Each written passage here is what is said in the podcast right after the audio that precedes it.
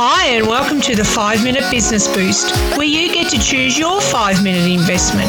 It could be topics under the headings business development, marketing, or photography, or even a mix of all three.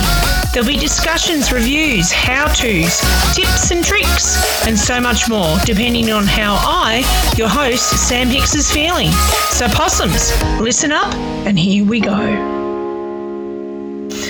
Hi, Sam Hicks here, and welcome to the 5 Minute Business Boost.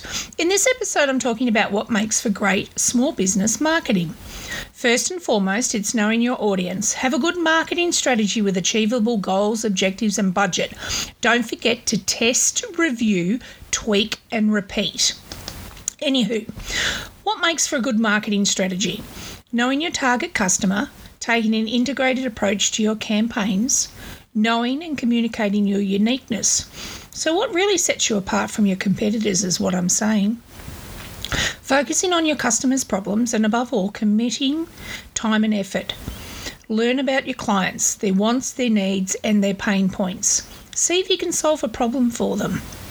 Social media marketing is one of the most popular types of marketing strategies because it's one of the most effective and affordable to build awareness, encourage engagement, with your brand, promote reach, and increase sales. But which channel, I hear you ask? Well, think about your audience, your clients. Where do they hang out socially? Are they Facebookers? Are they Instagrammers? Are they a younger demographic and love TikToker?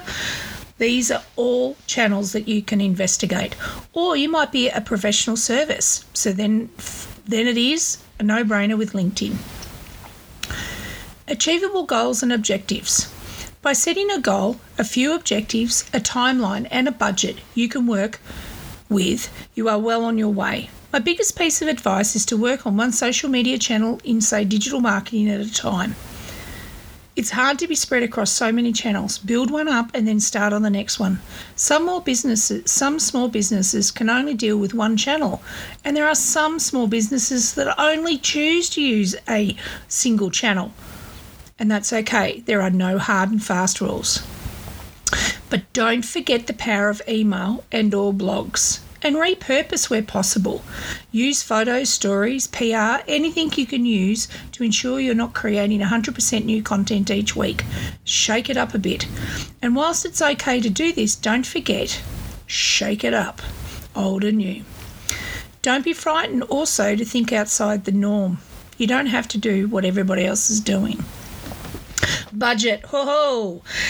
Budgets must include a spend amount, but it's also wise to include for, include for small businesses the contribution you will make, the one or two hours a week building that content.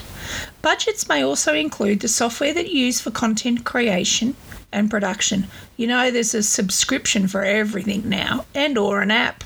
All comes at a cost. Excuse me. Don't forget advertising, upskilling needed.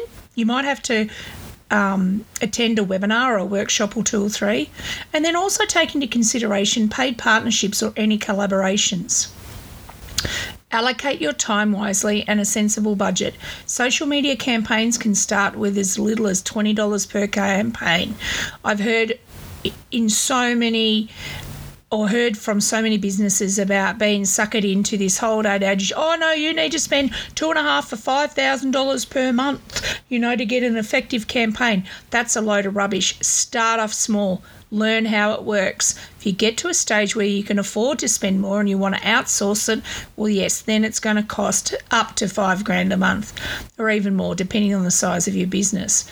But start small, learn so that you can effectively direct others how you want your campaign to look and feel and let them worry about the mechanics of it.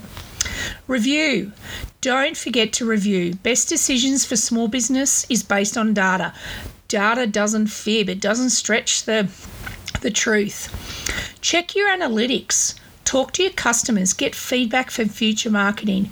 It all helps to think holistically when marketing and especially seeing those results or that return on investment. This way, you can plan for the future campaigns, happenings, events, etc., in your business and know that you've got the data to back you up overall, it pays to plan. You know that saying fail to plan, plan to fail. It's one of my favourite sayings. Hence, why my one page plans that I work with clients are hugely popular as they're short and snappy and they clear out that clutter in your head and they get those ideas out and onto paper. It also ensures they stay focused. The other benefit is that they can reset them every year and start again for the next 12 months. Thanks for tuning in. I really appreciate it. Feel free to subscribe, follow and or share. Tell others about it. Well, this podcast and me anyway. Get in contact to suggest topics for discussion if you want, and remember in business, anything is possible, especially in the northeast of Victoria. Until next time, cheerio.